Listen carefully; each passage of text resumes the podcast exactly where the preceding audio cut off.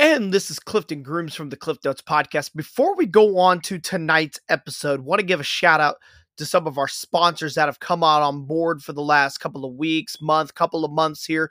Let's give a shout out to Tolly and Associates, the team there, Barnes Roofing, David Jin Schoeberl, Robin Stacia Studer, Patrick Lile, Little Caesars of St. Joseph, Adams Bar and Grill, and the Hi Ho Bar and Grill. Thank you all so much for your contributions and coming on board and your support of the Cliff Notes podcast. Without further ado, here is tonight's episode. And ladies and gentlemen, welcome everybody to the Cliff Notes podcast. I am your host, Clifton Grooms. Usually on Saturdays, we usually do the weekend edition of the Post-it Notes, but we had a couple of college basketball games take place tonight, so we got to do a Sunday night edition of the Post-it Notes. And we're going to kick that off by talking about Western women's basketball.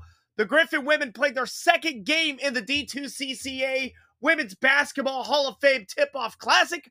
Griffins took on 23rd ranked Lubbock Christian in Kansas City. Griffs were able to lead the game 22 to 15 after one and 39 to 33 at the half.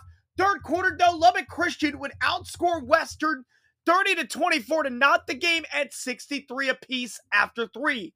In the fourth, Griffins would trail by two possessions multiple times in the quarter and would find a way to force overtime.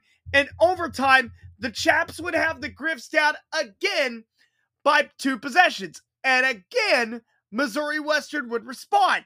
They would get a huge three by Cleo Murray and huge and one baskets by Mary Fultz Jordan Cunningham, and Abby Belay.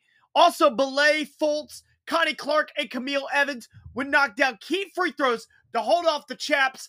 Final score 101 96. Connie Clark, her 10th double double as a Missouri Western Griffin, 34 points, 12 rebounds. Program newcomer Cleo Murray added 15 points on four threes. Brianna Budgets had 12 points. Trinity Knapp had 11. Abby Belay with 10. And Mary Fultz added 9 Griffs would have 36 points from their bench tonight. Definitely a deep roster for Coach Whitaker and her Griffins. Griffins would shoot 48% for the game. Western will travel to Sioux Falls, South Dakota this next weekend for matchups with the host Cougars and Augustana. Northwest men moved to 2 0 on the season with an 88 75 win over Flagler in the Small College Basketball Classic. Isaiah Jackson had a career high 26 points. Diego Bernard would add 21. Luke Waters had 17. And Byron Alexander and Bennett Stirtz had 10 points apiece to lead the scoring there for Northwest. That will do it for tonight's edition of the Post Notes. Couple of um recaps, couple short game recaps. Um, we will be back throughout the week. We will be starting our high school football previews Monday with Platte Valley girls basketball, and then we're going to be doing sprinkling in some previews throughout the week next week on Friday. Here's the situation for Friday.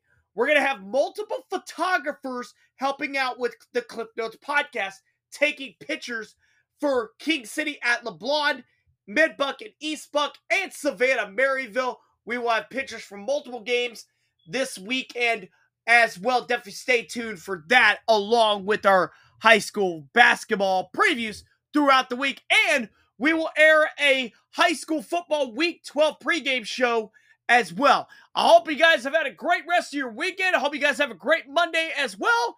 Until we see you for the next episode, take care, everybody, and I hope you all have a great night.